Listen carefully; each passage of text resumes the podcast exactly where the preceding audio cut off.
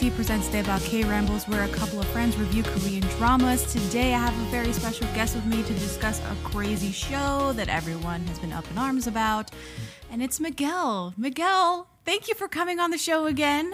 Of it's course. so nice to have you back. Thanks for having me back. I love How this. have you been, bro? I have been okay. I have been drowning in work in my own form of Korean drama in real life, but with none of the fun tropes.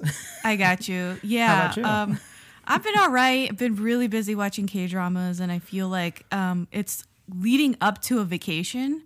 So I'm really excited about the vacation, but then prepping for the vacation because we're going overseas is like nuts. So I feel like I'm pretty much spread very thin. And then this show didn't really help much because no. I have been a wreck. Uh, so we'll talk about it though. We're going to review 2521. Um, Miguel has been a guest on the show before. He was on the Squid Game episode. So if you guys want to hear Miguel and get his introduction, you can scroll back in your podcast feed and get introduced to Miguel on like one of the biggest K dramas of all time. Nice. Okay, Miguel, I also want to say congratulations because you are moving to Japan very soon. Thank you very much. Yeah, we're looking at oh less than 60 days. Holy crap. Yeah, no, I for those who don't know, Miguel has been this has basically been your your dream for a really long time is to go to Japan and teach and teach English in Japan. And it's finally happening because the pandemic put it on hold. It's been like you've been working toward this and I am so happy for you. I wanted to immortalize this moment in time in a podcast episode. That means a lot because, yeah, I've been dying to go for a very, very long time. Um, yeah, like you said, uh, I got in, but then COVID, and then I got in again, and then it was this other non starter, and now it's finally happening. So, Yes. super exciting. The countdown is on, and I just want everyone, if you want, reach out to Miguel and say mm-hmm. congratulations on the Debak Instagram or on all the socials. And if you want to reach out to him directly, please, I mean, feel free. He is very excited. We all are. Our whole friends group has just like been hoping and praying for this, and like we're so happy that it's finally happening. I'm Yay! glad. Thank you. Hey. Uh, hey, arigato, hey. Arigato. Hey. That's my calling card. My students are going to hate me. Okay, so if this is your first time listening, go ahead and subscribe on your favorite podcast app. We're on Apple Podcast, Spotify, Google Podcast, and many more. And if you like us, please give us a review on Apple Podcast and Spotify. Five stars goes such a long way for us. And come and check us out on social media to stay up to date on our latest episodes and reviews. You can find us on Twitter, Instagram, Facebook, and TikTok at ATC Debug Pod. And if you're a fan, please, please consider becoming a patron. It's a great way for you to get involved and show your support. You can check out the page on patreon.com slash always critic pod. All right, let's go. Let's, do it. Go. Yes. 2521. Would you like to read the Asian Wiki synopsis or shall I? Uh, lead the way. Okay, I got you. Asian Wiki synopsis reads 2521 tells a love story between Na Hee-do and Baek Yi-jin. Na Hee-do is a member of her high school fencing team. Due to the South Korean financial crisis, though, she the high school fencing team gets disbanded. Getting through all the difficulties, she becomes a member of the national fencing team. The South Korean financial crisis also causes Baek Yi-jin's father's business to go bankrupt. This leads to a life change for Baek Yi-jin. From living the life of a wealthy person to a poor person. While studying, he works part time jobs, but later he becomes a sports reporter for a broadcasting network. All right, that was a mouthful. Yes. Um, 2521 originally aired from February to April 2022. We are sitting right at the end of the airing schedule for this one, recording this right now. It is 16 episodes long and it's available on Netflix. That's where we watched it. It was directed by Jung Hee Jung Ji Hyun, and he's directed You Are My Spring, The King, Eternal Monarch, Search WWW, and Mr. Sunshine, which is where Kim Tae kind of got her start in that that K drama. Have you heard of Mr. Sunshine? I have not. I heard of Search WWW though. Yeah, so did I. I really want to watch that one. Yeah. I really, really want to watch that one. So I can't I'm wait. Yeah, bro. So, and then the King Eternal Monarch didn't like that one, but that's a story for another day. 2521 was written by Kwon Do-eun, and she wrote Search WWW. So Oh, wow. there you go. She's, he's worked hmm. with that writer before. And now we have our starring cast. We have Kim Tae-ri as Na Hee-do, and she's been in not too much, just a few movies, six movies, including Sa- Space Sweepers from 2021, Little Forest from 2018, and here we go, The Handmaiden from I 2016. knew she was familiar. Right? I was like, "There's something about." Oh, it's the Handmaiden. the oh, no. Handmaiden. What a Yes. what a what a left turn. I know. It's like Little Forest Space Sweepers, The Handmaiden, like a hard left turn. 2016 was wild. So 2016, man. So yeah, she was cast in Park Chan Wook's The Handmaiden Maiden after auditioning for the role, which had 1,500 other applicants. So she won, rightfully so. I feel. I feel yes, this role. Um, you've seen The Handmaiden? I have seen the Handmaiden. Okay, It's it's nuts. it is. You've seen it, right? Or have you No, seen man, it? I'm scared to watch it. It is a psychosexual borderline lesbian thriller. Yeah. It's it's just like in that same vein as like Mulholland Drive and all those other Oh ones. my god, that's like something. a genre in and of it's like a subgenre, and it scares me. Like that, legitimately is like not for me. So I have been putting off watching The Handmaiden. I had a mind to watch it before I started 25, 21. I never got the chance to. So I will have to keep Hmm. you guys updated on when I finally watch The Handmaiden. I'm scared. Anyway, Maybe so the best. Well, you'll Mi- what? so we already mentioned Mr. Sunshine. That's another iconic show that I have not watched yet. From 2018. Okay, now she stars opposite Nam Joo Hyuk as Baek Yi-jin, and he was most recently in Startup, which we covered right before this episode. So if you want to listen to my thoughts and my guest thoughts on Startup, you can do that by scrolling back in your podcast feed. She, uh, he was in the Nurse School Files. Let me reverse it. The School Nurse Files, also on Netflix. Bride of Habaek, Weightlifting Fairy, Moon Lovers, She's in the Trap, Who Are You, Surplus Princess, tons. Um, have you seen Nam Joo Hyuk before? before? I have not. I haven't seen his work Okay. yet. No. Okay, cool. And now we have the rest of the crew. We have Bona as Ko Yu-rim, and she is actually from the K-pop girl group WJSN, also known as Cosmic Girls. And she hasn't been in that many roles, only five, and not all of them were starring roles. Yeah, so this So is basically a breakout role. basically. Yeah, that's It's a good. breakout role for her. Nice. Um, we have Choi Hyun Hyunuk as Moon Ji. Oh my God, I'm getting tongue tied. Moon Ji Woong, and he has been in Jiri San as a cameo, Rocket Racket Boys in 2021, and Taxi Driver also from the same year. And again, no real starring roles, kind of just supporting and cameos because in Taxi Driver he was only in a couple of episodes and Jiri San was only one episode. So again, breakout role for another one of these kids. And lastly, we have Lee Jun Myung as Ji Seung-wan, and she again hasn't been in that many things, only five, and most were little known dramas and no starring roles. So I love that they actually cast relative nobodies to Mm-hmm. play kind of an iconic. Yeah, oh, it's iconic. Yeah. Yeah. Like, this is this is gonna go down as something because it's, and I like it too because they anchored this with some pretty well known people, and Mm-hmm. then they were like, okay, cool. Now everybody else, let's give them a breakout role. Love it. Love it. Mm-hmm. Yeah, I love to see it. I'm here for it. Yeah. So, what did you think? Uh, we're done. So, what did you think? What are your fir- well? Let me say. Let me rephrase this. What were your first impressions of twenty five twenty one? My first impressions, just visually, when I turned it on, I was like, "Oh no!" Like when I first when I first started it, because it was like, and this is strictly superficial because the colors were so oversaturated. Like from an aesthetic point of view, I'm like, "What is going on? This is so, mm. like, this is so much." And I was kind of confused because you know we start with the framing device of the daughter who doesn't want to, you know, go do ballet anymore and all the rest of it. And I was like, okay, where's this going? But then about 15 minutes into the ep- the first episode, I was like, okay, I'm in. I'm in. Like I, I already had like this idea of like, okay, cool, this is gonna be a sports story. And I love mm-hmm. sports dramas, I love sports anime, manga. Like I'm here for sports. Mm-hmm. Mm-hmm. And then when I saw that it was going to be fencing, I was all the way in like an esoteric sport that I know almost nothing about. I'm like, oh, I'm gonna walk out of this knowing about fencing. I'm gonna want to learn how to fence. So Mm-hmm. I I was in. I was already hooked from the first episode. Right. But I had no it it took a bunch of turns. So even my first Yeah. impression of it, I knew I was going to like it, but the reasons why I liked it changed wildly like four times throughout the show. Ooh. Cuz it kept making turns. So Right.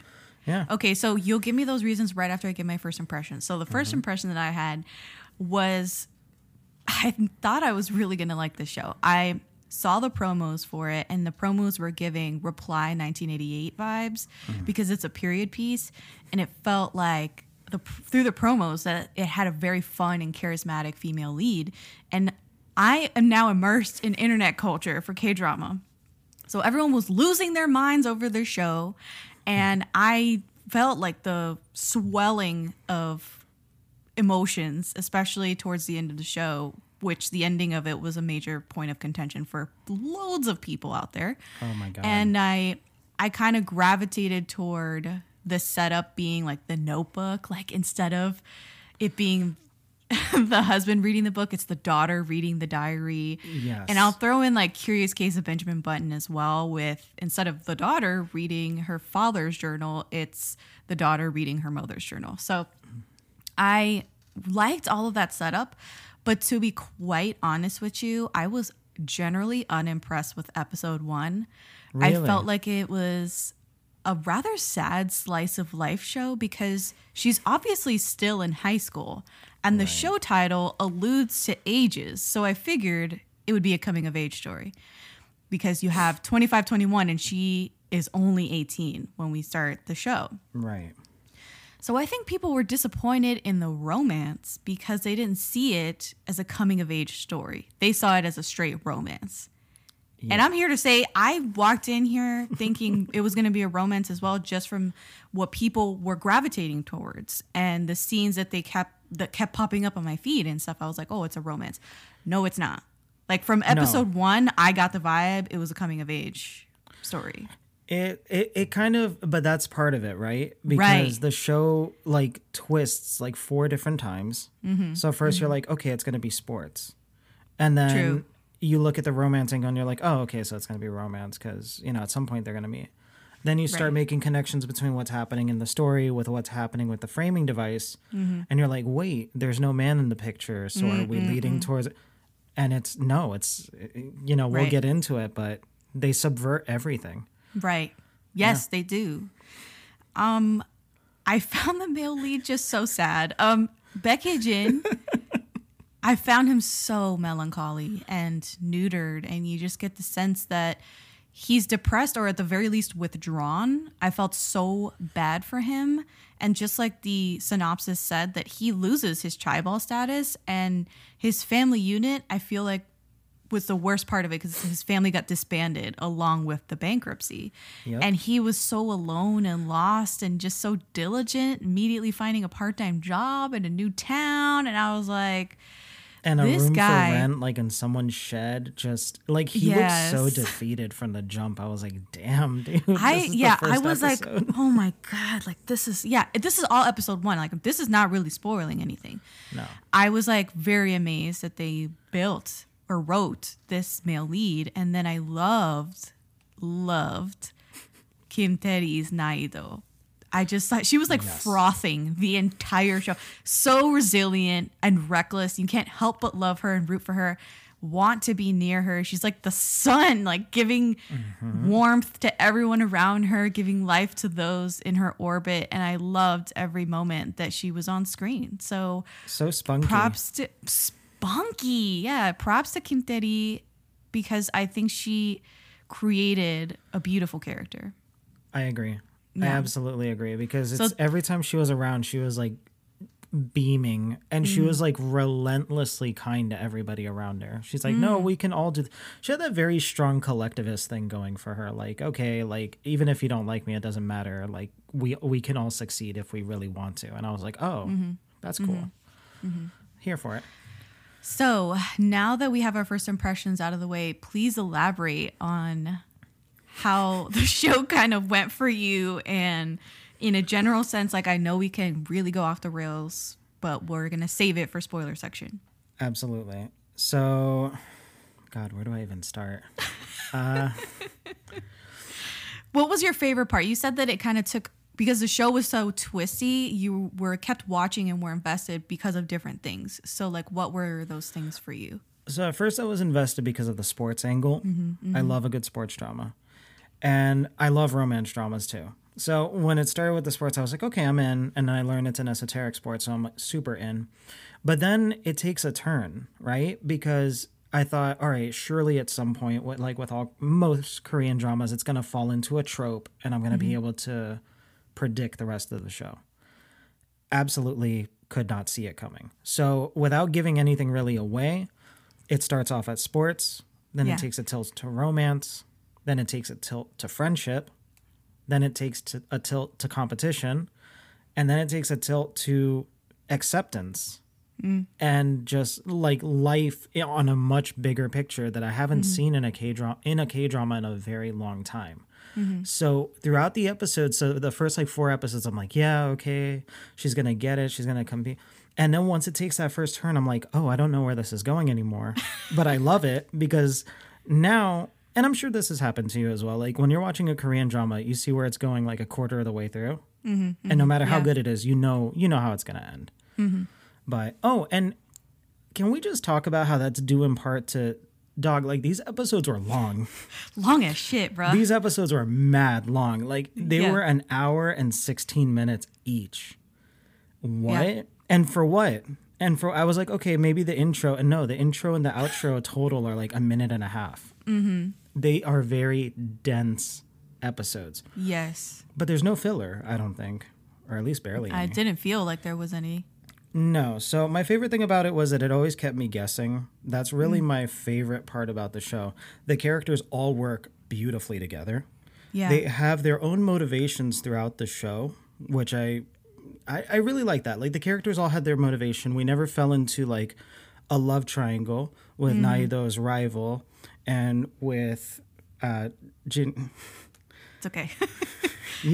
We never fa- fell into like a rival with each or like a love triangle with Ni- uh, Na Hee-do's rival or Yijin. Like there was no. I thought there was gonna go towards a love triangle. It never did. yeah. The side characters uh, were both extremely vibrant.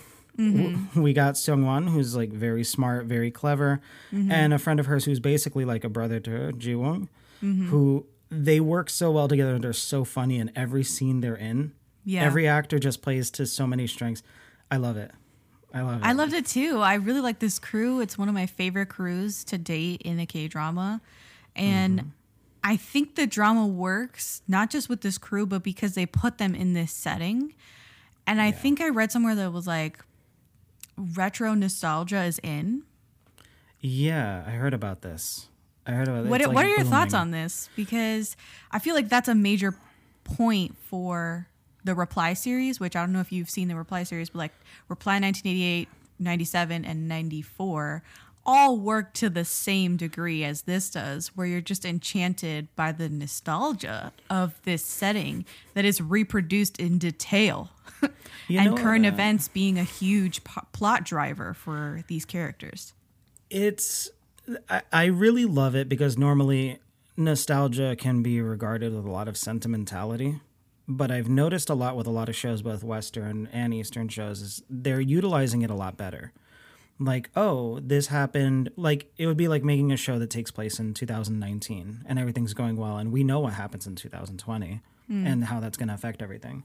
Nostalgia's in right now, I think, because there's something so romantic about limitations. The mm. characters can't be on their phones all the time. They can't fall into a predictable trope for us now of, oh, it's going to be a social media scandal. Like, no, like the characters have to get to a payphone. Mm-hmm. They have to fight for who gets to check out their the Full House manga. Like the mm-hmm. characters have to go check one out. Th- those limitations make for better writing because mm. not everything is immediately accessible to these characters Right. but also there's kind of the novelty i think that back then things were a lot simpler and the little pleasures like you have Na Hee-do who goes to the bakery and buys a bunch of uh, different kinds of buns and underneath she collects the stickers from them so she can Right. keep them in her little journal. Yeah. That's like the equivalent of us getting a Cracker Jack box just to get the prize. Mm-hmm. Those little simple pleasures don't really exist anymore. So when you cram all that together, oh, my tape player, my flip phone, the this, Mm-hmm. a disconnected day at the beach. I think that kind of thing's really popular now since everybody's so fatigued with technology. So it makes for an easy thing to write for. All those limits. Mm. I love that. I love how you put that. Um, speaking of the current events being a major plot driver, how did you feel without going into spoilers? How did you feel about that device? Because we st- and this is not this is not necessarily a spoiler, but the first current event we have that enters the show is the IMF crisis Right. in the late Yeah, yeah. 90s. So, how did you feel about that? I think I had mixed feelings towards the end of the show. Yeah. Uh, complex feelings. I should revise that too. there's definitely there's something to be said so the imf crisis obviously serious right but i'm not sure if it's something that we felt inherently right so for, i saw it as like okay this is kicking off the plot and i'm sure it has an impact for people it affected directly um, I don't have much memory of that, if any, or you know, mm-hmm. really a lot of context for that. So I actually had to look into that, and I'm like, oh, okay, so I'm this is tragic and horrible, but it's kicking off the story. Mm-hmm. The problem that I have with using current events for any kind of plot drive, no, especially as they increase in scale, which we'll get to later, mm-hmm. is it makes me wonder how long we're allowed to linger on them, and what effect it's going to have on the writing. Because it's like, yeah, we can center something around this, but at some point it feels kind of awkward, you know? Hmm. I don't know. We'll, we'll, we'll have to get in. I, I I have I have mixed feelings about it. I do have least. mixed feelings about it, and you're right that I also don't have direct memories with the IMF crisis, but later on in the show it comes into clearer view like what they're what they're doing. And I don't know. I, I kind of have mixed feelings. Like it's like watching a war movie, and obviously I wasn't alive during World War II or one, and you're kind of like you're removed a little bit from it. You're just Then far away enough from it. You're just far away enough for it to be somewhat entertaining. Like if it's a movie, you're you're there to be, you know, mm-hmm. emotional or what have you, and it ultimately entertain. This one gets way closer to home, and I got extremely.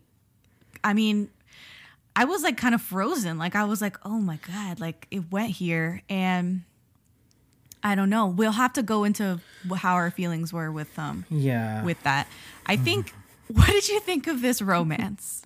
I think a lot of people were sold on it because of this romance between Baek Yi-jin and Na Hee-do. I liked their romance because without, you know, I, I like their romance a lot because it's not the romance that you would expect to get typically. It's not like the, oh, oppa, yeah, you know, like, here's my boyfriend. Like, no, this is more like, because he is a couple of years older. Yeah, Uh, he's he- he- four, four years about older. four years older, and she's still in high school, but she's 18, so, you know, whatever. But it, I mean, not sounds horrible. Main thing Yeah. is there's an age gap, uh, but the romance that's in this, it feels more platonic than what they advertised it as. Mm-hmm. Yes, like this is more of a hey, I'm looking out for you. You need to grow up. And Na Hee-do is like, I might not know what's going on with you, but I'm gonna help you through it. So at first it looks like super romantic and we think it's going there, but I don't think it does. I don't think it does. I think it's meant to be a platonic, almost almost mentor like relationship. I don't know if that's probably the right way of putting it, but it's very upperclassman, lowerclassman style romance. right. I bought it because it was cute and I bought it because there's definitely feelings there. Yeah, But what I ultimately loved was what it turned out to be. Uh, it, it was a lot more complex than what it seemed at first. And I mm-hmm. think it was the right direction for the show. absolutely. I think this is like a higher ed 402 kind of class in romance writing because it is not tropey. It is not basic in any way. I felt like this had a lot more complexity to it. And there was a lot to read between the lines. Yes. There was so much unspoken stuff that really just kept reverberating stuff. throughout the show. Yes, and So even what they were talking, like they was so many lines in this show that really stood out to me, and I had to write them down because they were so moving and impactful for me. And a lot of them were just encouraging lines between the two leads, that they were encouraging each other through life. And that is something that you don't quite see very often in K dramas, where it's like, let's forego the like hand holding and let's forego the piggyback rides and let's forego like all this shit and just like get to the meat of it, which is they're doing life together without being, you know, explicitly rom- romantic partners.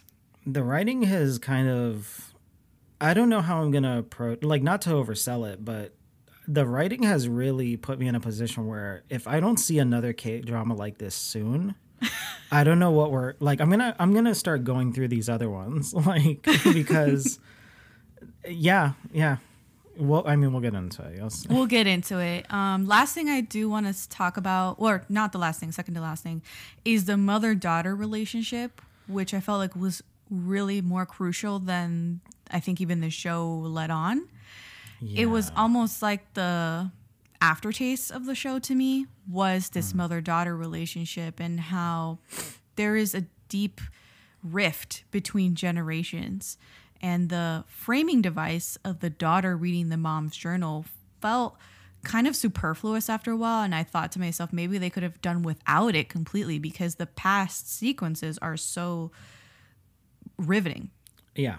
And I thought they didn't need the mother daughter relationship in the present day. But then that feels like they're negating part of their thesis of the show, where mother daughter relationships are crucial. And it is a comment on generational trauma and how the ones who came before had their own worries and problems, whether it's the IMF crisis or like today, a global pandemic, which again is very clearly um, it's the displayed in the show. Yeah. So there is common ground and we can understand each other. And I think that is a major point of the show that they wanted to make. Yeah, and I think because I I felt the same way about the framing device like about five episodes in. It's like, oh, this is completely unnecessary. But the more and like and you said the right word, trauma. Like, bro, trauma for days. Like in this show. Like they are Yeah. both going through it. But ultimately I love how it, we came to a point where it's like, oh, this is why they gave us the framing device. Because in present day, they're behaving one way towards each other, and in the past, they're behaving another. So it gives us a chance to come full circle and show, hey, this is how we got here. And mm. without that framing device, I believe we would have missed out on a huge point, like the whole point of the show. So, eh, eh, interesting. But it was rough. Like watching that mother daughter relationship, especially the hard. first eight episodes, was rough Rough as shit. ennui, like indifference. Yeah. Just shoot. The mom was just unrelenting, never particularly cruel, just unmoving, Un- intimidating. More than anything, she seems so intimidating to me. Nothing she said. It's like she could have like broke down and told her mom she hated her, and she'd still be like with that same face. And it's like, so when are you going out again? Just nothing. Everything just swirls around her. Mm. Nuts. So, on to lighter things. Yes. What did you think of this OST? Cute. I loved Yeah. it. It was really I love this OST. Uh, the main song, the theme song, You Are My Starlight, You Are My Star. It's so good. I love it. Um, my favorite song on the OST is, I think, um, I want to say it's by Gao. No, it's Hmm. not. Wan- Weinstein, maybe? Oh, God, I'm butchering it. I don't have it in front of me. But anyway, it's kind of like, um, maybe I'll put it at the end of this episode. I'll just put it at the end of this just put it at episode and we'll call Oh, it. Yeah, Yeah, yeah, it's yeah, good. but all the songs are really good. It had a retro feel to it, and it definitely felt like it was drawing inspiration from the music of the time. For sure. And I like that about it. in, Yeah. Like unapologetically trying to be of the time with a little bit of modern sensibility thrown in, which is They nice. didn't slip up. They never No. slipped up a single time. They had the music, and even I loved how the intro visually looks like a VHS tape. Like it looks Mm. really like you know scratched up, like Mm-hmm. indented. I loved it. Yeah, it's good. So cute. we'll wrap up with fun facts and then we'll give our scores and then spoilers. yes, Sound good? Okay. sound good. So the two actresses, we have Kim Tae and Bona. They both underwent fencing lessons from actual gold medalists to be convincing fencing fencing champions in this show, which I loved. Believe Nam. Joo Hyuk did his own homework. He met with a sports journalist and learned about the current situation and what's trending and hot in news these days. And he wanted to basically effectively portray an aspiring reporter All right, and what he should what aspects he should zero in on respect mad respect there too absolutely. Yeah. research is everything. teddy i thought it was a wig she got bangs to look younger and she said she did some great skincare and did research on the fashion of the time by looking at old magazines so i found that really endearing as well that she's just kind of like fully committed can you imagine like per- doing that hairstyle for like however long they filmed Literally, and then i was like ooh and the super juvenile clothes, like the what is it, like the rompers and the Mm-hmm. oversized and everything. t-shirts, Yeah, yeah. the really baggy, flowy clothes. I'll tell you what, I had a pair of those Adidas that she had on with like Yeah? the hard um, tip. You know what I'm saying? Oh, oh, the um, the tortoise shell. Uh, yes. yeah, yeah, yeah, yeah. Yeah, I had a pair of those when I was in school, and I when she wore those, I was like, "Oh God!" It was like whiplash from We're the back. nostalgia. Yeah, we're back. Oh God! Those came back in style in 2016 too. I still have like two pairs in my closet. Oh my God! We can talk some stats right now. It was one of the highest rated Korean dramas in cable television history. Whoa, really? And yes, so it's sitting at number 18. For reference, number 17, just above it, is Hotel del Luna. And right below it is Reply 1994, there which is, I think its spiritual predecessor. wow. And it was featured in Netflix's Global Top 10. And that's a big deal. Um, it's in great company because, you know, Squid Game did the same thing. Business Proposal did the same thing as well. Um, she, Kim Tae is stated to have emerged as the new nation's first love because of this drama. Jesus. They don't throw around those those titles no, lightly. That's that's that's massive. And of course, you mentioned it, the manhwa, Full House, got a bump in sales, a thousand forty-four percent in February twenty-two. That's Damn. insane. And then the following month, they got a twenty-four point three sales increase compared to the previous month. So it like even went up wow, even so like more. thousand sixty something percent in total. You could Yeah. actually add me to that list. Did you buy Full House? Yes, I recently got an iPad, so I bought like I was like, oh, like this looks like a really cool. I love. You know this about me already. I'm a huge early to mid '90s manga fan. Mm-hmm. So like Mars and Peach Girl and stuff like like all of that. So when I saw them holding these books, I'm like, I've never read that. I'm Mm-hmm. gonna fix that now. So I bought all of them for my iPad. I was like, Oh my god. I was all in. So Bro. happy to contribute to the stats because You're that it's stat. A, it's a vibe. That's you. Yeah, it's a vibe. I think the last thing we can say is that it's up for a few Baeksang Awards, and we should Mm-hmm. find out fairly soon, uh, probably within a week or so of this recording, if they actually won Best Drama, if Kim Tae won Best Actress, and if Choi Hyun-wook won Best New Actor. Those are still up in the air right now, but willing I hope bet it they'll does. win. I mean, at this point, I think Kim Tae is the favorite for Best Actress. Mm. But she has stiff competition. It was a pretty decent year in acting in K drama. So we'll see. yeah, we'll see how it goes.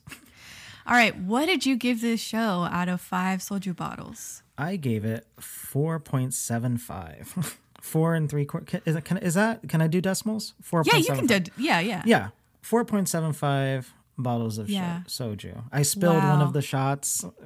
That's what we have. Yeah, very very highly rated. Um, I think that the drama subverts so many expectations. It has an uncommon focus for Korean dramas on friendship and growth, uh, personal growth, and growth as a group. Uh, I love that it touches on themes of how fleeting youth can be, uh, but also showing how impactful those brief moments and brief moments with people have in our lives. It, it had so much going on that focuses on the bigger picture of life. And I found that so beautiful and so uncommon. So, I, I, yeah, 4.75. Yeah, Like, it- Nice. it, gets a lot. I think I agree. I think I'm gonna have to give it like a.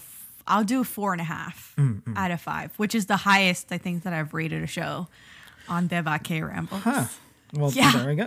Yeah, it's amazing. It was amazing. good. It's so good. I'm It's actually really gonna good. re- I'm gonna be rewatching it in a couple of weeks. Now that I know what I'm yeah, I'm already planning on rewatching it because now that I know like I keep saying, like it changed so much, but now that I know where it started and where it ended up, I want to see it with that context and really Mm-hmm. Yeah. just watch it again. I, I love this show. Absolutely. Amazing. Yes. Okay, we're going to talk spoilers and all the details right after this.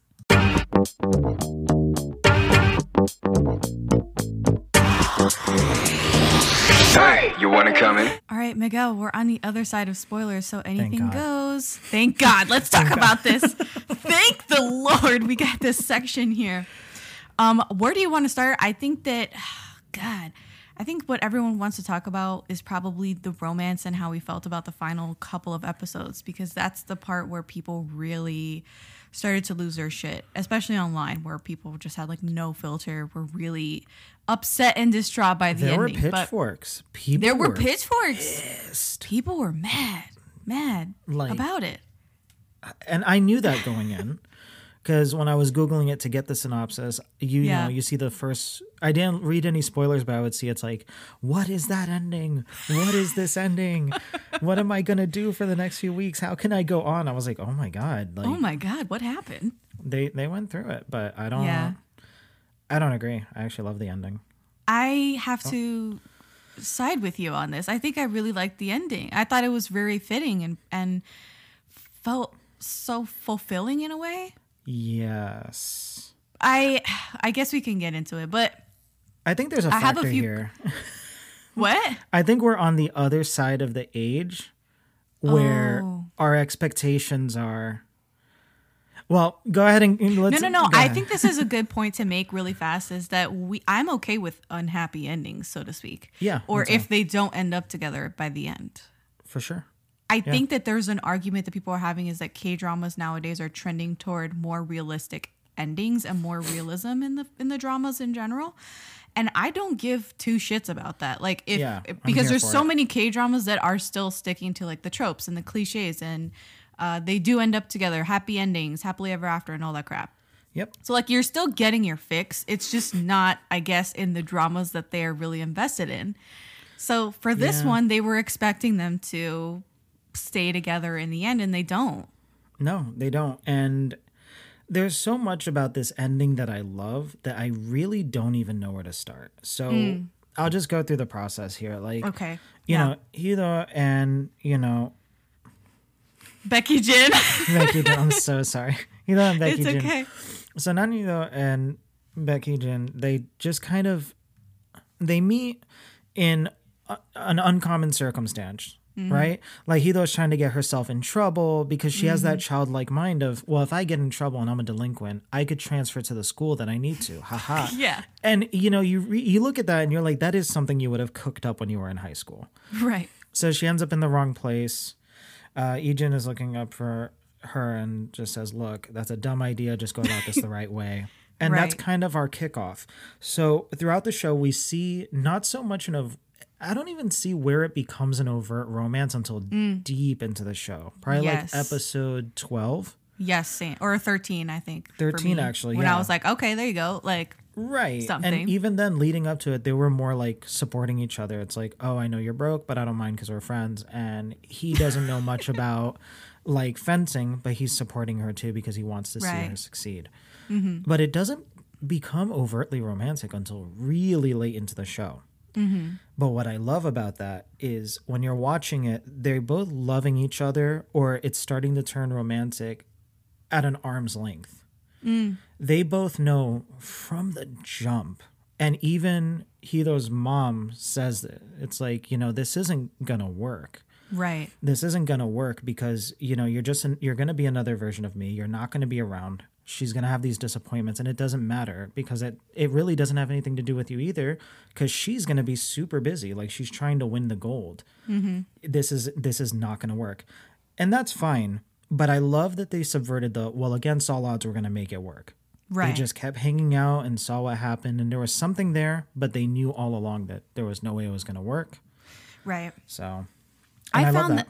Yeah, I love that too. I found a lot of meaning meaning in the dialogue that they shared together, and that they insistently said that they would support each other through thick and thin. And there was no promises of we're going to make it as a couple together. Mm. We're going to make it as apart. Is was like the major you know crux of their conversations was that even if we're apart which we eventually will be yeah we're going to support each other. We're going to love each other regardless. We're going to care for each other. We're going to look out for each other. That was the major thing of their relationship. And I appreciated that so much that they didn't really try, like, they tried to make it work together, but they also knew when to give up. And that's also a major theme of the show is knowing when to give up Yeah. in sports and in relationships, when to call it quits like it's enough. Like this is not this isn't this gonna isn't work. working. Yeah, I'm exhausted. That was like the major Yeah. thing. Is like when people became exhausted, they tended to quit. Yes. And if there was no goal in place for them, or if they were removed from whatever it is they initially loved, it it was inevitable that they were going to call it quits and give up. And it was the, that Kate that same way for that one teammate that they had that, that was like she was like I want to Yeah. quit fencing and they made her go through hoops to like finally quit but it was enough it was very telling for me when she won the quarterfinals one Mm-hmm. advancement into the quarterfinals and they were like okay well now you can quit but why don't you just keep going and she was like no i'm good no, this like is I it. Mm-hmm. proved that I can do it and I proved that I can quit. She was given the opportunity to show one last time, like, hey, if you don't feel it even after this victory, Mm-hmm. You're good. yeah That was a theme that ran throughout the whole show is the giving show up. yeah Yeah, like we got they even started it with that because the daughter Na Hee-do's daughter wants to give up ballet Yeah. Yeah. why, why are you thinking that people are gonna stick it out when the major theme of the show is knowing when to give up there was and i actually really found that refreshing subverting this very toxic idea there's this idea well you got to keep going. You have to make it Mm-hmm. Work. Right. Especially when it comes to you know competitive sports in any region in the world. So when her coach was like no i need her to realize that she's going to quit. And if she's going to quit she needs to know that she's going to quit. And I love that they didn't do that very. I I know the word gets tossed around a lot, but I, I love that they didn't do that super toxic thing where it's like, you know what, I can do this. I'm gonna be the best fencer. Like she's like, no, I want to quit. I want to become a baker. I don't want to do this anymore. Right. You had the smart girl, Jisung, who obsessed, obsessed with Jisung. Like she was probably my second favorite character. Not even gonna lie, because she had so much going on. With her, I love that they established early on that she was more interested in her personal life. She runs a mm. secret midnight radio show. right She's class president and she's good at school, but she doesn't care about school. i loved her character as hard to find hard to find mm-hmm. that concept and when she was like you know what i don't i don't want to be in this school anymore i'm just gonna leave so I loved her resolve and how they really did craft a unique character where she thinks she's good at everything. Yeah. Everything academia is not even an issue for her. But she finds life boring and she finds that life is no fun. Unless she's hanging out with her cantankerous friends. They bring so much joy and life into her world. And if they are in jeopardy or if they're hurting, she will drop everything to be there for them. yeah she makes it work And I love that moment in episode 11 where she calls the police cara dura for being for calling them out on the corporal pu- punishment. yeah she's like what so what i love that she so we have a super abusive teacher you know mm-hmm. and she puts him in his place because at this point corporal pan- punishment was banned mm-hmm. and after calling the police and realizing they're not going to do anything that teacher tries to get in her face about it. She's like, So what? You're going to beat me to a pulp until I comply? I'm not Mm-hmm. issuing an apology. Graduating from this school is going to be an embarrassment. So I quit. And then her mom gets down there and reams everybody in that office. My only regret moment. is my daughter had to go to this disgusting embarrassment of a school. And where's my papers to sign? Like she was so mad. Yeah. Yeah. I love when she says, I don't want to live my life minding my own business just because it doesn't concern me. Yeah. Amazing. Amazing. Yeah. Amazing. She's the like, abusive teacher everybody." plot line. It bra- really good. Oh my God. So good. They really wrote it. It was just made it sing, right? The radio girl going head to head with the abusive teacher. Amazing. Oh man. I love the. I found it uh, what super gonna emotional. what, are you, what are you gonna do now? I'm gonna get a perm. I loved her, like the balls on her, and she really she understood the gravitas of what she was doing, dropping out of school two months before the C CCAT or CSAT or whatever it was. Um, and still she was like, "I know I'm doing the right thing." yeah. It was beautiful. It was The it mom was unleashing hell in the administration's office was the icing on the cake I was so here was for it. right. I was so here for it. I It love was- it. What are like there was there was one more so she has a friend who's basically like a brother to her, Mm-hmm. which is really interesting because they went into the whole kind of divorced uh divorced family thing and how Mm-hmm. Yeah. he lives with his mom but he's not that close with his I thought that was very very interesting. Mm-hmm. But also how he's the polar opposite of her. He's just like Yes. lackadaisical, a little bit delusional, but kind of cute, kind of funny, kind of smart. In Smart ass. yeah, smart ass more than anything, but ultimately like heart of gold type of airhead in a way. Yeah. Yeah. Just a kid with uh so much potential, but he doesn't know where to like use it. or Yeah, and they hammered down the school is meaningless thing. Like they really Yeah, did. He's like, yeah. yeah. like I like dressing pretty. I, you know, I loved his arc. I loved his Yeah. arc. Yeah, he's like, I love looking pretty. I love feeling popular. I love being on stage. And then that evolves to taking photos for a blog for fashion, which evolves into him owning his own fashion house Yeah. that's how things worked back then. So Epic. it was so cool to see. I was like, Yeah. Yeah. Loved it. One more thing, um, Seung-wan or yeah, Seung-wan gets a great moment of fulfillment in the final episode where she meets um the brother, the younger brother Mm-hmm. of Baek Yi-jin. because there was like he was like her fan when he was in school. he was like and- obsessed. Yeah. and she was like, "I'll wait for you" or whatever. I love how she puts her finger on her chin and looks at the camera and she's like, looks like I get to have some fun now. I just thought it was so fulfilling and funny, and that was actually a great cameo from I forget his name, but he was in the Red Sleeve most recently, which was another like did gangbusters, and it was a historical K drama. Loved him in that. He was pretty wretched, but anyway, he had a great cameo in this, so appreciate that. Um, I think you mentioned, or nobody mentioned this, but I will, the relationship between Na Hee-do and Ko Yu-rim, which evolved wildly throughout the show. like three times. Unbelievable. It How did they do that? insane. I don't know how they pulled it off because they made it believable. I guess it was with the runtime of the episodes because my God. But like they were villains. Like Na Hee-do, like Yeah. I love the idea that Na Hee-do uh, admired her from afar Mm. for so long, like dropping the umbrella to her and putting a drink in her locker and all this other stuff. Right. And I love that Na Hee-do didn't really protest, like, but I was your biggest fan. I did all this stuff for you. Like, they let that unfold naturally. Hmm. And then they were chatting. I don't know how I feel about the chat thing yet, though. So yeah, did you that was like a major not major, but it was a mystery of the show. Like who did you think the chat room pen pal was? Because it was introduced in the very first episode. I And knew it was I her. always thought it was Ko Yu-rim. Yeah, like there was no.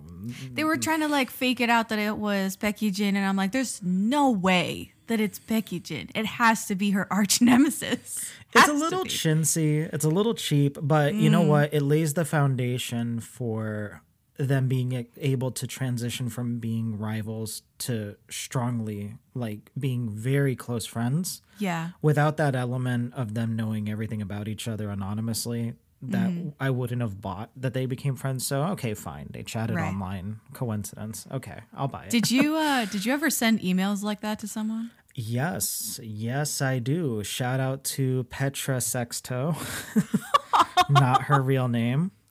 Um, oh my god. Chatted for seven and a half years on and off. We know every single detail of each other's lives.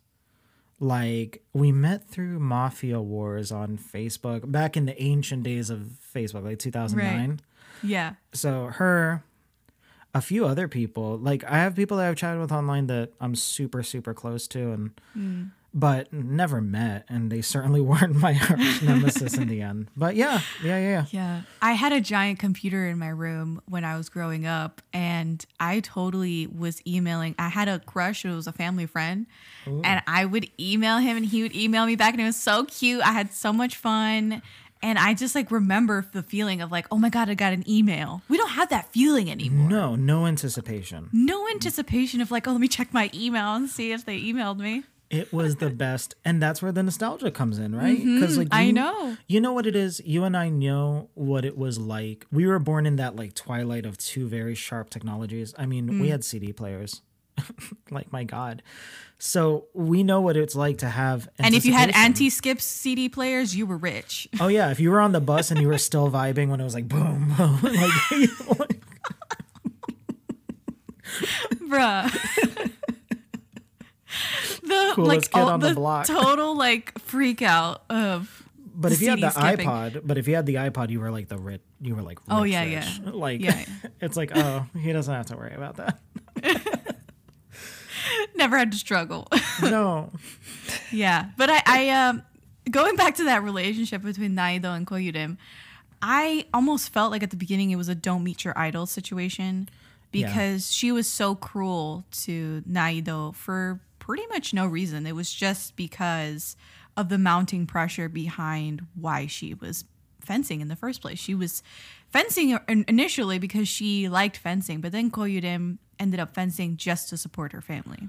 yeah So she was pressured into this rivalry. And I feel like nowadays we're really a lot more sensitive about female rivalries, not just in sports, but in pop culture in general, because Yeah. we've lived through the Britney versus Christina. We've lived through all of these like stupid rivalries Lindsay that Lohan versus Hilary Duff. Hilary Duff. Short lived, lived, but really aggressive and horrible. Yes. Yeah. And it was really fueled by the media.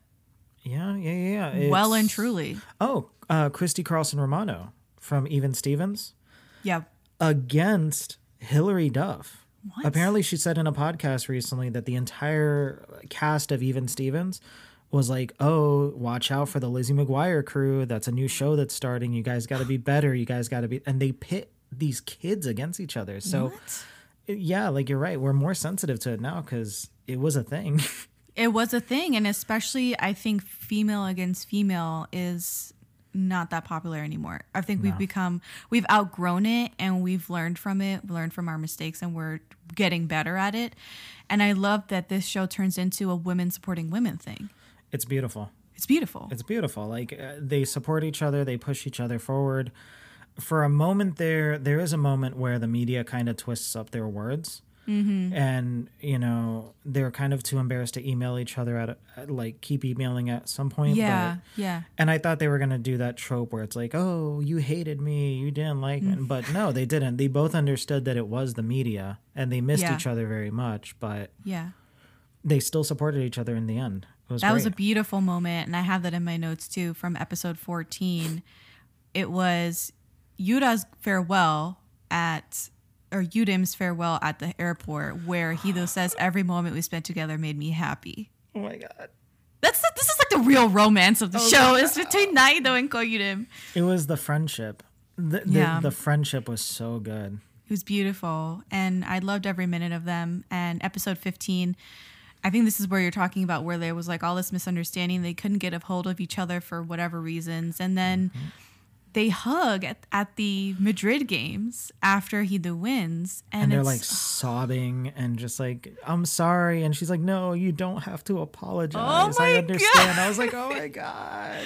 Yeah, I thought the the friendship went beyond friendship and went into them being sisters. Basically yeah they became so close Yeah, it was beautiful to see. I appreciate that the show managed to give this really beefy arc to the both of them and their mm-hmm. relationship. You don't see this kind of thing often in K dramas. You really don't. No, and I love that Ko Yu-rim, if we're looking at just how the characters start to end up, there was a very clear trajectory for all the characters, and I'm glad that everybody got to succeed in their own way. Mm. Ko Yu-rim had to give up her nationality and transfer Mm. Yes. to Russia, which is loaded in all sorts of ways. So she can just look like I, I have to support my family. And I love that Mm-hmm. she was very adamant about that. People would call her a traitor, and she's like, "No, you don't know what you're talking about. I need to Mm-hmm. support my family. I need to make it work." Not only does she make it work, she ends up being rich, working for an Yeah. international school, and her life is wonderful. Yeah, starting her own fencing school and you know, she's making money. I think this is one of those cases where K dramas they usually think that money is the root of all evil and that money is bad. But they love success stories and they love tribals. So it's like a really weird catch 22 with their views on money and rich people. But in this case, they were really appreciative and they did her a kindness how they wrote her. Where in the end she was like, I I need money. I love money. I want to make money. That's why I'm doing this. That's why I'm in fencing. It's my job. That. that that speech that she gave at the noodle Yes. Mm. shop was it was almost like there was a couple of moments throughout the show, and I'm not mad at it, where you could tell the writers were like trying to push a point on the audience, like it, almost to the point where it broke the fourth wall. right When he comes back with the money, gives it back, and is like, "We don't support traitors in here." She's like, "What? Did you give up your nationality?" I play for money. You make noodles for money. I Right. work and fence for money. Like it was so hammered in that point. Mm-hmm. But she was such a badass when she gets the money. So I'm not a trader. I'm a customer. Give me my noodles. Boom, I was like, bitch. yeah, it was so great. There was definitely when she slammed the money back on the table, that was actually a mic drop. So Hardcore. There's no question about it. And the part of their or Ko Yu-rim's transformation throughout the show is that she is doesn't like to rock the boat. She doesn't like to stand up for herself. She is way more introverted and content with being basically having people walk all over her and not retaliating in any way. And this was a culmination of her transformation and being with um, Na Hee-do for so long is that a little bit of Na Hee-do rubbed off on her and she actually stood up for herself in that scene. It was beautiful. I like Yeah. appreciated it so much. The full circle aspect of that is a beautiful thing to do in writing where you have a st- character start off in one place and then you have their arc, but you also you don't just have like a great friendship out of it Mm-hmm. that they were once enemies, but they change each other. Iron sharpens iron. And that's biblical. It is. And all the characters started kind of borrowing from each other. Mm-hmm, You know, Ko Yu-rim learned, like, you know, maybe I don't have to be this way. And Mm-hmm. like, Yi-jin learned, like, okay, like, we can be friends, but I can also do my job. Like, there, was there was so much going on, and everyone learned from everyone. Loved it. Mm-hmm. I loved it. You, Ko Yu-rim, last thing I'll say about Ko Yu-rim is that she gets a CD player with no CDs from her dad. I felt this on a deep level. I felt this on a deep level because, and this is a quick story I'll share, is I got a Michael Jackson thriller vinyl as a gift from one of my very good friends, one of my best friends at the time.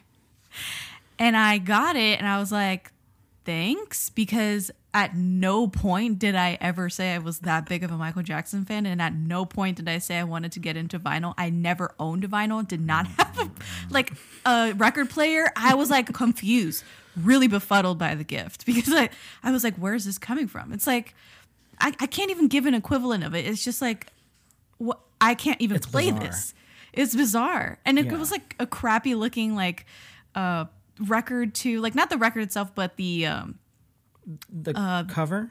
yeah the cover was like all like banged up like Oh, yeah it was just like and she was like thank you know happy birthday whatever and I was like cool um yeah I like Michael Jackson as much as the next person but this is In what I, like universe? in what universe like, like, sure, I was let like, me go I listen to music on Spotify. Why did you give me a vinyl?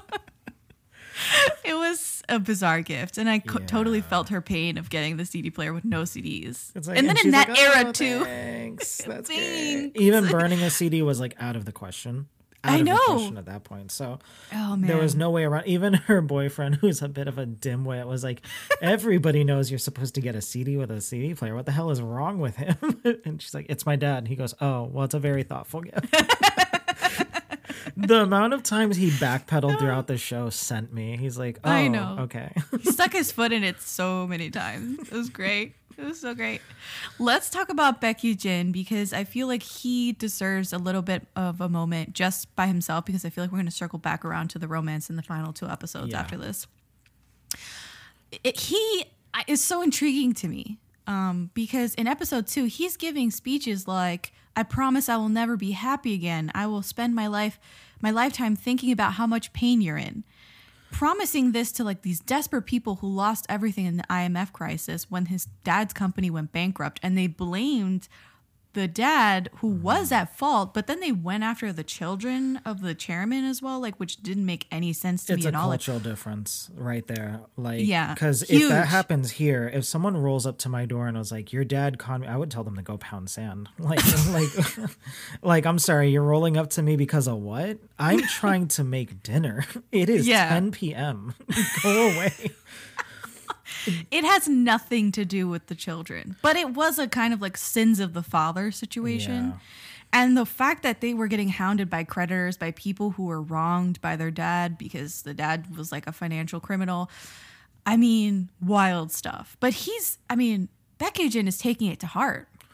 i think he was just young enough at that point where he looked at the situation and was like i can't really do much for my family so maybe if i can bear the weight Mm-hmm. of their transgressions and I could show I'm sorry on their behalf. Mm. Maybe that's how what he felt was his contribution. But damn was that sad. The fact that he was vowing never to be happy again was like crazy to me and also so telling about him because he's long suffering. Yeah. He's the guy that's going to do the right thing up until the very end. He's going to right the wrongs. And he's just so, like, you can't help but feel pity for him. Yeah, because at a certain point it's like self-flagellation like dude, it doesn't like Mm. it's not that deep. But like I promise you can be okay. yeah. You could see that he was so desperate and so lonely and was just sad. he was in a place, and I don't think I've seen Nam Joo Hyuk in such a desolate place as an actor bringing this to the table. And you kind of get the full picture when he goes to visit the mom with the brother. Yeah. Mm-hmm. Because I found the mom so annoying. She's crying and wailing over her husband, who's a financial criminal. Like, let's not get that out of our, like our minds. Yeah. He is at fault. So, and but she doesn't care about her children and their well being. What did she say? She said this she said disgusting she thing. said i gave birth to them and they can take care of themselves but it's not the same for a husband Oh. And then in the same breath she insults her brother who took her in no questions asked she says that he can't criticize her because he doesn't know anything about love since he's never been married uh, A mess. A mess. And her why are all these like, the people getting catching stray deal with it. bullets the crying was so like just shut up Yeah, the only ones that win here are Eugen, Baek Yi-jin, and the younger brother gets a huge pass because he's been through a lot too. But he's just Mm-hmm. young enough to be on the periphery of what any of it means. He still gets embarrassed that his brother works at a, as a fishmonger. Mm-hmm. He laments the fact it's like his older brother used to be so cool, so he's trying to reconcile feelings like, oh, we're broke Yeah. and you're lame now, like.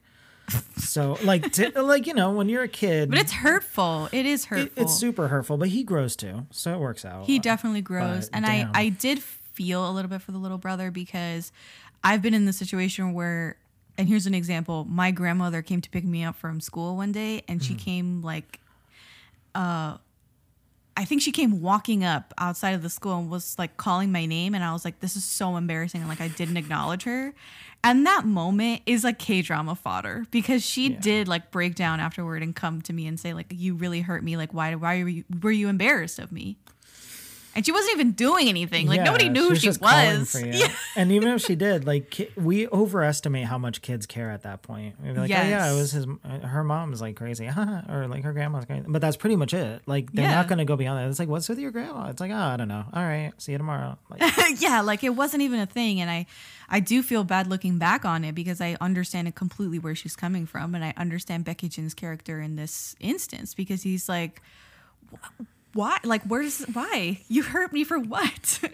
that's what you just said is basically such a central point i think in how people are going to take this drama like we have enough experiences to look back on like we're not like a thousand years old but we're just old enough we're a little we're probably a little bit older or a little bit younger than the characters in the end maybe well we're younger than well, no, we're on par with where they are at the, not at the end, of, not Yeah, present day. not present but, day but yeah. by the end of it we're we're a little bit ahead of that so we can look at these experiences and be like oh yeah well that makes sense i think that really drastically affects how you view the show Mm. especially Because I can see both sides. yeah I could really do feel like I- pissed that they didn't Yes. like but what about love doesn't love conquer all it doesn't it does I don't not. think it was necessarily just kids being like, why can't they get together at the end of the show?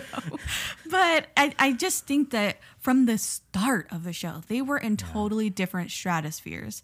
It wasn't just four years, which isn't that b- big of an age difference at all. In the grand scheme of things, four years is nothing. But from where they were and how they started, she had none of the same traumatic experiences and issues that he had to go through and work through. Like she never had to do like this really demeaning apology to an asshole coworker or Yeah. somebody because he was like um had seniority over him and after doing like after he was right like Baek Yi-jin was in the right in that instance because he mm-hmm. made the pd kept making them do that risky simultaneous touch thing repeatedly and it, it's liable to injure the athletes and like they did get injured like call them out. It's like, will you accept responsibility for the ratings? Will you accept the responsibility if our gold medalist injures herself in this setting? And he's like, no, and just like huffs away. yeah like it just didn't make any sense honestly from a from a workplace perspective but in their culture it does Yeah. make sense for him to be demoralized in that moment and apologize to this asshole Yeah, I don't, I don't get it. Yeah, actually, point of fact with Baek Yi-jin, I, I, I found another moment kind of like when Ko Yu-rim like slammed her money down and made that little speech. Not little, but you know.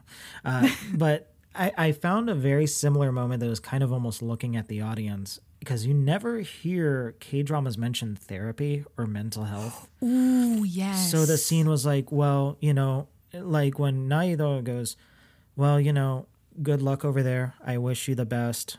And if you need help, reach out and get help.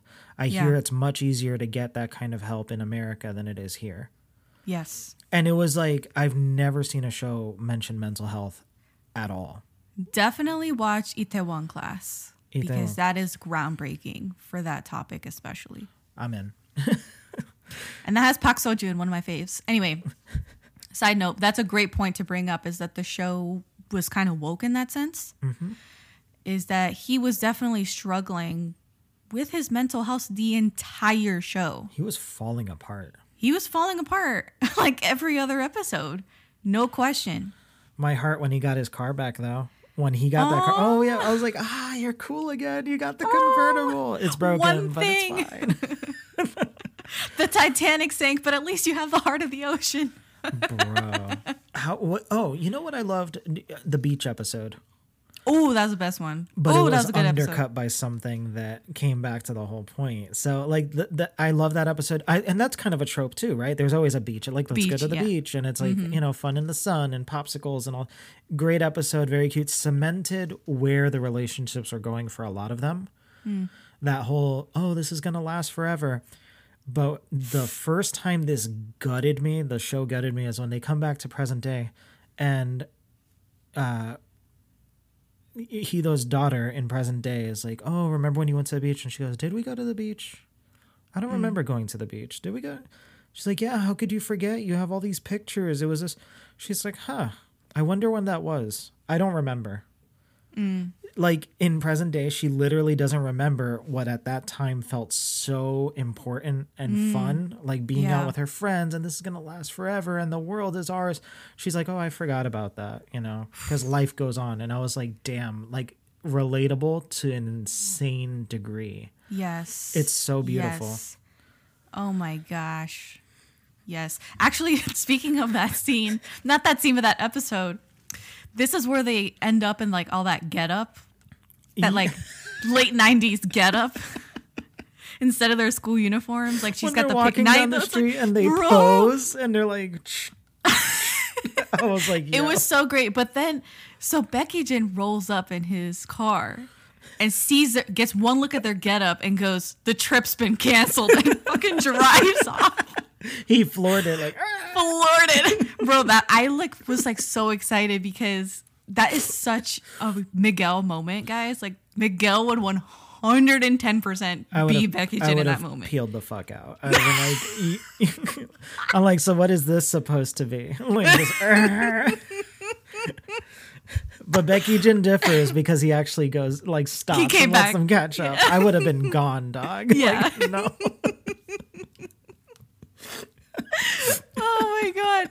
It's so great. I uh i really enjoy that moment. He's got a lot of moments of uh, levity though despite being so sad most of the time. Like i like when he's surprised at something he's just like covers his mouth his mouth, like, he covers his mouth in shock. Um when he allows himself to have fun um like when they do the fortune papers or they collect the stickers and he's like oh my god i got this sticker. And he's just like which oh by the way do you know that another trend that i actually saw this earlier um the whole buying buns to get the sticker thing? Oh, yeah, buns have been selling out like crazy now because people want to collect the stickers. Like that's like a oh my thing. god. the show's informing so much. So there we go. It is. It's changes affecting culture affecting behavior in the market some bun makers are going to be very happy this is like what should i get is in like on a Vans bun for squid game you should get in on the buns bro mm. you're a baker I love buns. I love those. I know. Oh my gosh. I have and a then few in the instead of like Spinach and pork, mala noodles. Yeah, I think that's gonna be dinner. Yeah, I, rice cooker. Put some water in, steam Oh my- them. You're good. If you guys want like cooking stuff, definitely follow Miguel.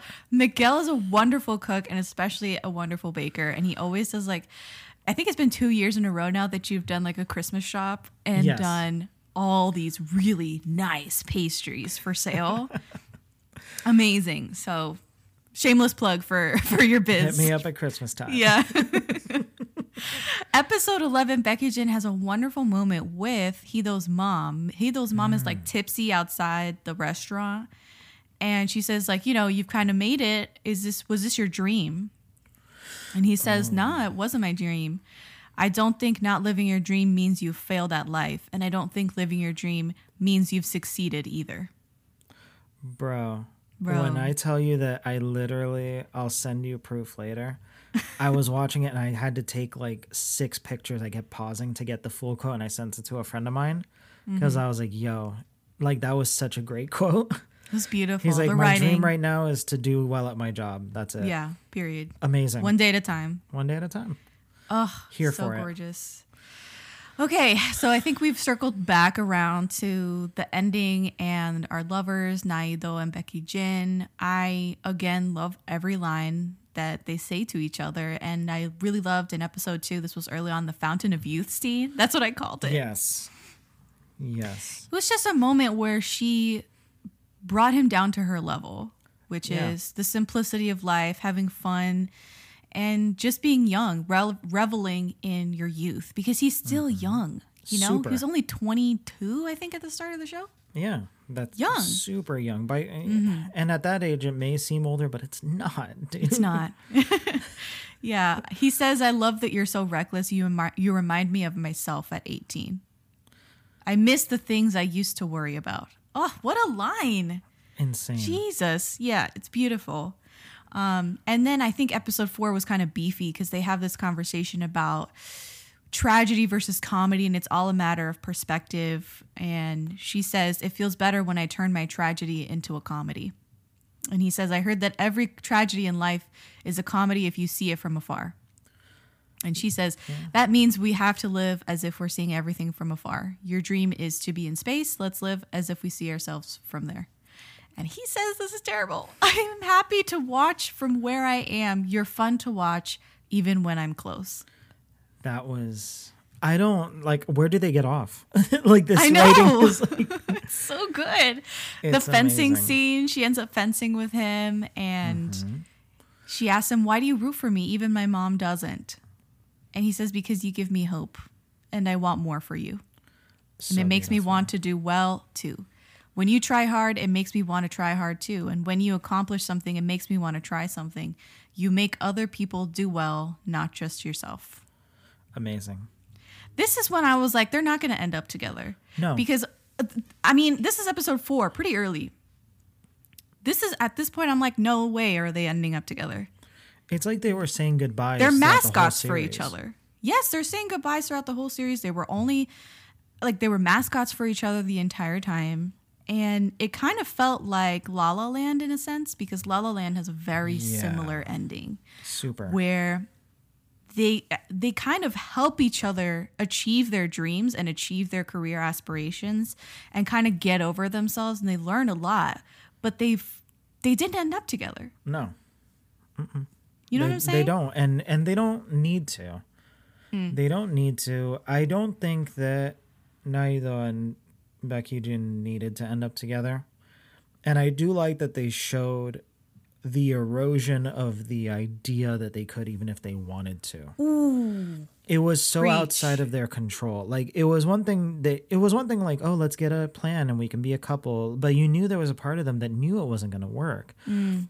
But then as they kept trying, the busier they both got. Na Hee-do was closing in on a side where she's like, you know what? I know that this fencing thing isn't going to be forever. Mm. But then she came to the realization with Baek Yi-jin, like, you're just going to keep getting busier and busier. My whole childhood was somebody who let me down constantly because of work and me learning what that meant. So I don't I, I don't want to go through with this and I'm not going to go through with this again. Mm-hmm. Yeah. Baek Yi-jin on the other side was do oh, God, do we talk let's about talk the current about it event? let's talk about it so we're gonna skip to the ending and we get through y2k which is nuts to see it on screen again i was like whoa y2k Everyone's like, I should be with my family, and everyone's Yeah. like running home. She kisses him at midnight. She's now 20 years old because of Korean age system. They have this wonderful snow kiss in episode 13 and they start a relationship by the episode 15. Actually, episode 14, I do have to say that I'm going to be pressing charges for this episode ending because this is when they show they show I think it's like 2009, so semi-present day Yes. he's doing a broadcast and he's the main anchor doing it with uh Hee-do who has just won another gold medal and he ends the broadcast by saying congratulations on your wedding I was end like, of the episode dead. I was like emotional damage because even though I knew they weren't going to be together that reveal 10 out of 10 Amazing. 0 out of 10 would recommend It was painful, but it was necessary. Oh my God. Talk about a, ripping the bandage off all at once. That was, again, pressing charges, jail time, because that was and what? just Five episodes before the finale? not, yeah, 14, not even 11? two, Two. Because that was episode 14. the end of episode 14. Yeah, that was. We get that. because that framing device is like, oh, we still haven't seen the dad. It's probably going to be back. It's it's it's it's not. It's not. It's Baek Yi-jin. not. It's not Baek Yi-jin. There's no way. Yeah. So then we have now we end up kind of close to home with episode 15. They're about to celebrate their 600th day, mm-hmm. which is almost two years of their anniversary, and. She's trying to guess the day it is, and he's like, "It's." She's like, "It's September," and I'm like, "There it is, there it is." There it is. We're in the year 2001. She says their anniversary is in- September, and now she's trying to guess the date. I'm like, this is gonna be a train wreck. She guesses the 12th. It's not. It's the 10th. They plan to go on a trip, and 9/11 happens. Yep. Oh yeah, yeah. So, yeah, what did? What are your thoughts? I'm still kind of reeling. I'm not too that removed from that episode. it was So it, to me, I, I think they handled it with as much respect as possible. So I need to create a big divide in how I feel versus how it was portrayed. I mm. think they did very well. I don't. I think they did very well not to show. They showed real footage from the event, but they didn't show the actual attack. Mm. Uh, they didn't linger on the actual footage because I think they had a lot of they had a lot of tact with how they portrayed it. Mm. But when I tell you that gutted me as a viewer because that's mm-hmm. still so close. Yeah. And I was kind of annoyed when it first happened because I'm like, up, here we go. Mm-hmm. But there's been worse ways that it's been, been portrayed, right? Like, mm. remember, remember me? Bitch, I thought I was gonna bring it up if you didn't.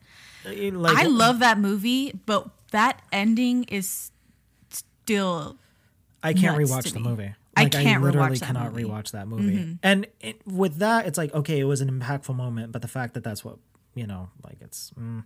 But with this, I think they handled it responsibly, and I think Mm-hmm. they did as well as they could, considering the subject matter. Um, it's a good movie. and considering it isn't necessarily their national tragedy. It's ours. It is, and I think okay. So it feels weird to say. It. I think they handled it well. I do like that Baek Yi-jin moves to uh, the U.S. He moves Mm-hmm. at first temporarily to report. I love all of the pushback he gets from Korean Americans. Who are completely removed from this idea that you have to be like cordial. This so he goes to the house and he's like, "Oh, I want to interview. Interview me. You want to interview me? I barely made it out of a building alive you know, Mm-hmm, with my friend and he died and you want to interview, me? get the hell off my property, throws Mm-hmm. the notebook at him. And just you see an already very mentally fragile person just falling apart watching people dying in hospitals and all this other stuff. Yeah. I think it was handled well. I think it gave good context to why it was like, okay, yeah, I really want to be a reporter. I really want to help. And it was the final nail in the coffin of whatever relationship they were going to have. Mm. He was not going to because the whole time he was kind of teetering of trying to be his own person and then tr- looking up professionally to Hee-do's mom and trying mm-hmm. to be like her, which was in her life, it was a huge detriment to her personal life and to her relationship with her daughter to be so professional and to put work first. And he everything. ended up going the same exact route and finding that he couldn't escape this. You know what I'm saying? Yep. That was his role. That was what he decided was what he had to do. Right. And I think the only issue that I took with the 9/11 portrayal was that Na Hee-do is basically getting her only only dose of Baek Yi-jin through the news. Yeah. And so she is eagerly watching 9/11 9/11 coverage excitedly just to see her boyfriend, which I feel like was kind of in poor taste. That It- was the only time that I was like, "Oh god," like because again, we lived it. We have our own feelings and trauma about the event and like the aftermath of it and I just because here in the states, to see it was her like, just can we like- smile now? Like here, we were like, we were like, when can we smile again? Like when? Mm. c- But over mm. there, it's like, it. it Seeing it from that angle really kind of sucks because yeah. Yes, know, I would say I'd agree. It sucks. And I understand. I understand because she's young and she is removed from it. Mm-hmm. She's removed from it enough for be like, oh, wow, this is horrible. But when can I see my boyfriend? Uh, like, right. so for us, it means so much, but it makes sense to see someone from around the world because at the end of the day, that happened on the other side of the planet. Like, Mm-hmm, you know, what context would they have?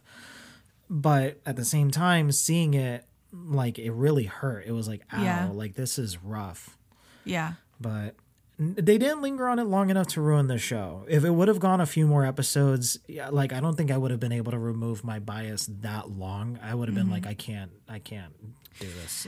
I think they just they also paid so much attention to the way that the 9/11 affected the reporters and the media and the people the individuals who were covering the yeah. the 9/11 uh, t- attacks and the aftermath. I think that it was essentially f- just as traumatic and like emotionally unsettling for the people who were there, and I think that they captured that. I mean, Nam Joo Hyuk really captured that.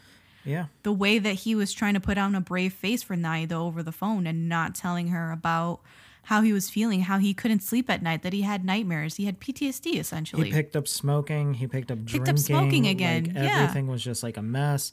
he and was then bi- the turning to volatile habits to try and get through this emotionally, mentally taxing time. pursuing extremely depressing and unprecedented information in real time like coming into the office like where are we well we still haven't found any survivors there's 5000 like you know missing there's Yeah. 200 confirmed dead so when i heard those stats i'm like oh right they got a long way to go like like they got a Yeah. long i think it was i think that part of it was very interesting seeing the new uh the Nanido part understandable but it was kind of like eh, it, it, it was hard to watch Yeah, i think so eh. Absolutely.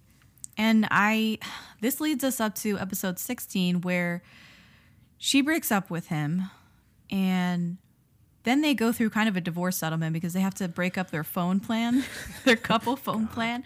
And signing that paper was like the dissolution of a divorce.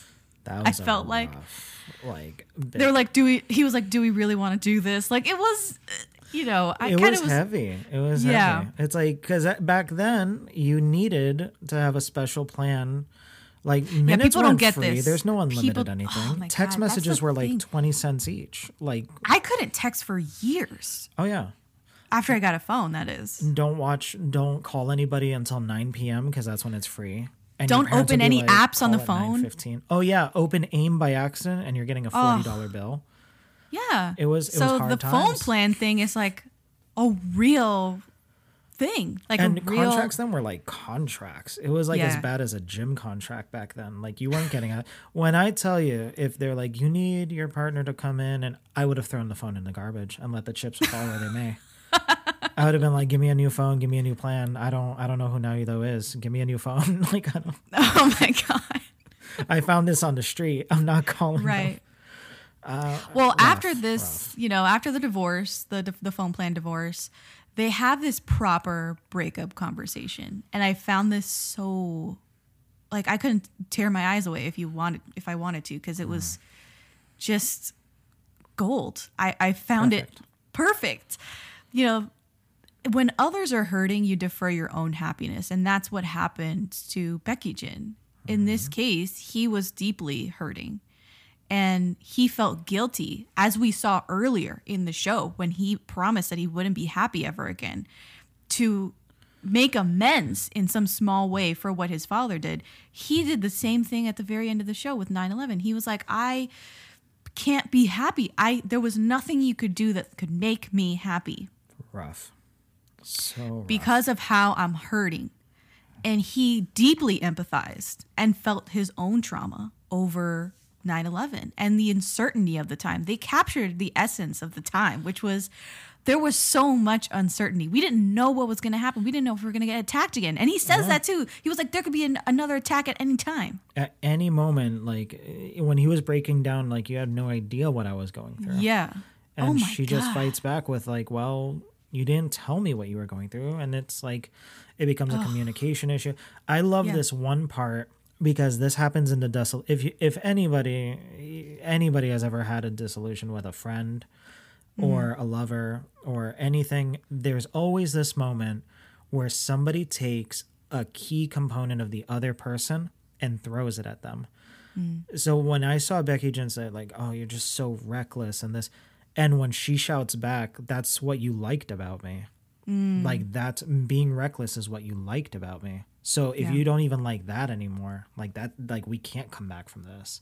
Right. It's that was so real. I was like, "Yo, That was raw. It was raw. One of the worst breakups I've seen in K drama, and I just got off seeing Startup, which is another Nam Joo Hyuk dra- drama, and that I thought that breakup was pretty bad. This one was crazy. Yikes.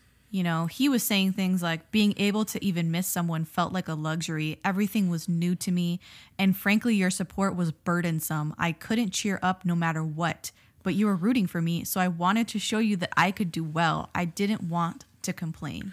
You can't even call him shitty. I think that's the You can't I even think that's what shitty. makes me so mad about this is like the writing was so rational. Like Mm. they both had their they both had their reasons and they're perfectly valid. It's like I got sick of you cheering me on when I'm looking at all this despair. Like it's annoying. Like I was like, damn, like that's rough. And then she fires back, We're lovers only in the good times and a burden to each other in the bad times.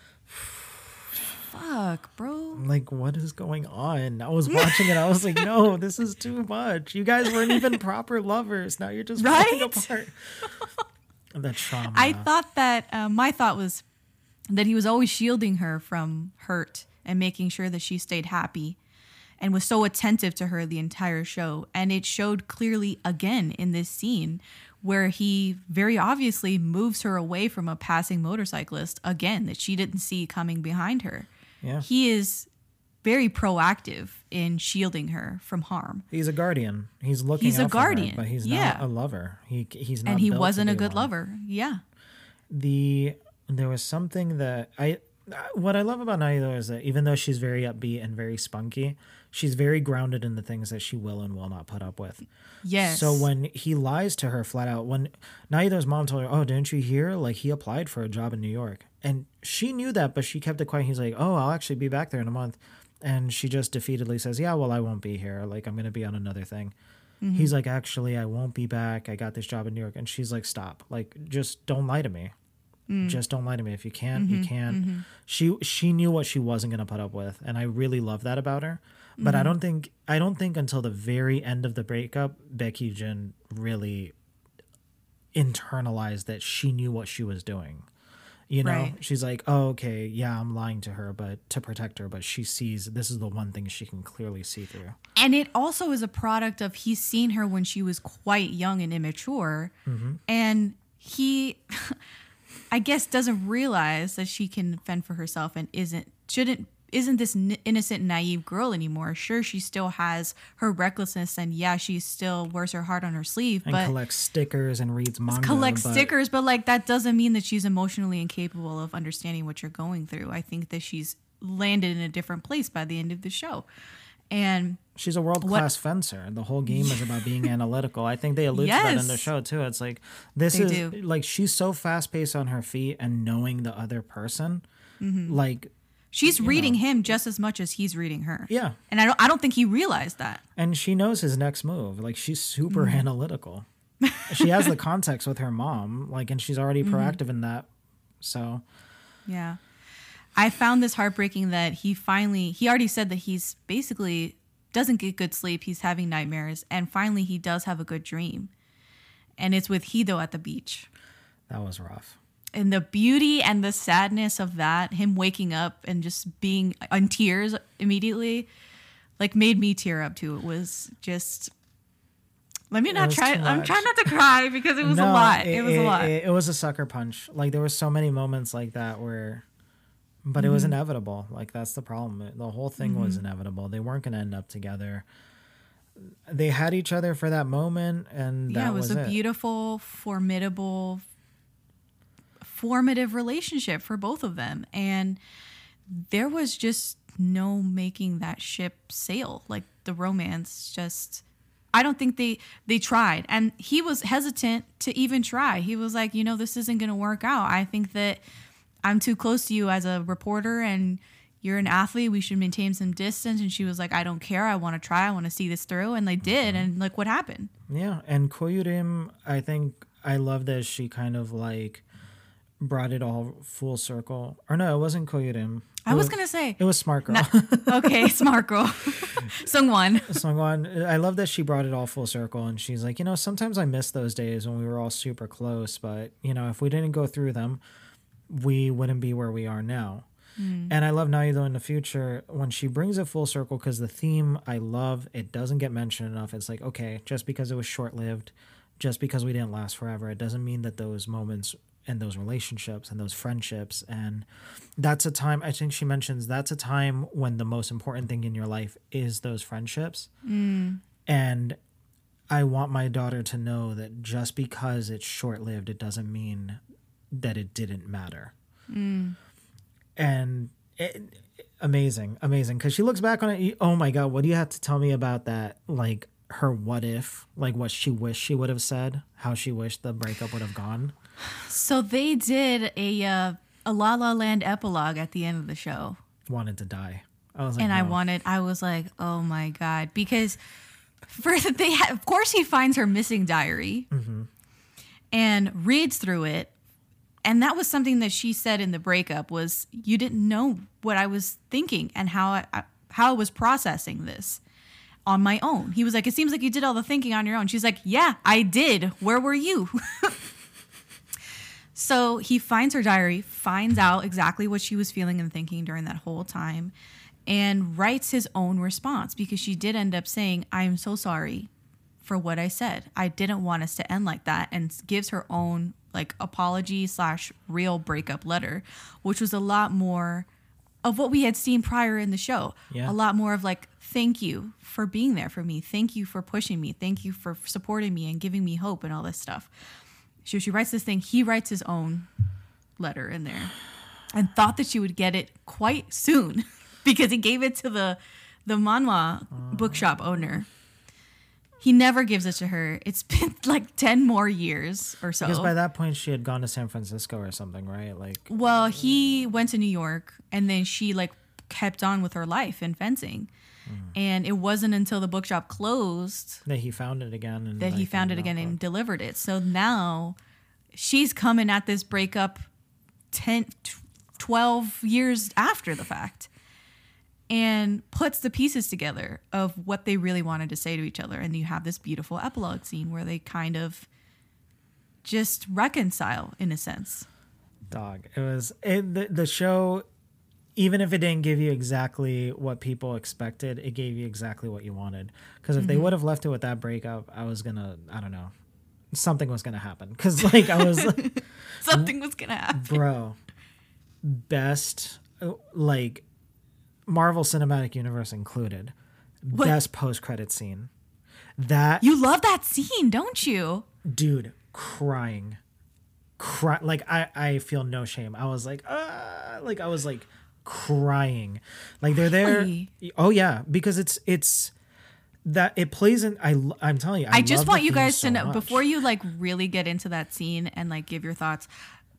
Miguel's like on the verge of tears right now. He's got like glassy eyes. Like he's really trying to be composed for this. So go go right ahead. I love that it it's an undetermined time. It's in the future, and there uh, Baek Yi-jin and w- w- to add to this, we don't even see his face in this epilogue. We see the cameras pan from behind.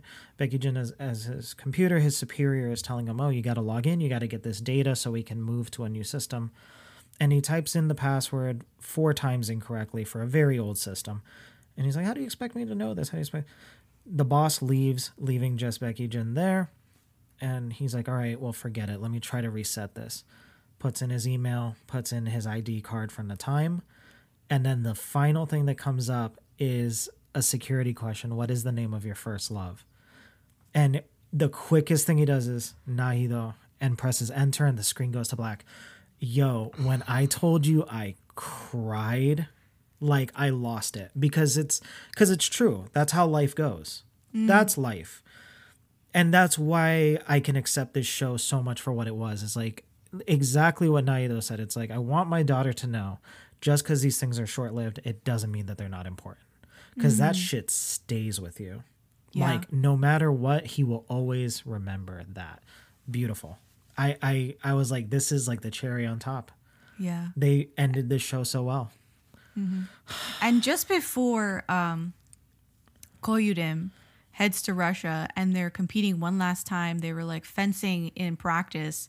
And Ko Yu-rim says, nothing lasts forever. Rough. I mean, how can you expect things to go perfectly in a K drama that's tell- telling the audience nothing lasts forever? and they hammer that point in a few times. Mm-hmm. Like they show three times, I think it's two or three times their growth because they see each other less and less. They catch up. Mm-hmm. They're already further along. The whole oh my god, what killed me too at the end was that they were like, "Why this? We're at a point in our lives where we only see each other at funerals." Yeah, I'm at that point in my Yes, life, Yeah, and I was like, "Oh my god!" Like it just weddings and funerals. That's that's when I see my childhood friends. Yeah, and you promise friends that, that you'll made me who I am. You'll promise you'll see each other more. You'll say things like, "Oh, we got to do this more often." But Never does. We all Never know it's not true, but we also don't Yeah. hold it against each other. That's No. life. Like Mm-hmm. that's. I love the way they portrayed it. I was very impressed, and I think it would be Oh a very God. good idea to. I wish stories like this were more common, Mm-hmm. because it shows people like, again, just because it's short lived, it doesn't mean it's not important, and Mm-hmm. doesn't mean it doesn't stay with you. Yeah. I love this show. Me like too. I love this Me show. too. I can tell, and I was really worried that you weren't gonna like it. You're very emotional right now, and so am I. I'm just I, like, uh, I know, I know, I know. Um, what is there anything else that you would like to say about twenty five twenty one? Um, no chemistry. I just want to enforce again. I just love the chemistry between all the characters. I love that they avoided uh, love triangles. I love that they avoided romantic rivalries. And oh, you're gonna take him from me, and the group is getting complicated because he loves her and she loves him. Like they avoided all of that. All the characters were so unique. The characters were insanely strong. Yeah. Uh, like rather strong in the sense of they had their own identity down, and none of them really overlapped.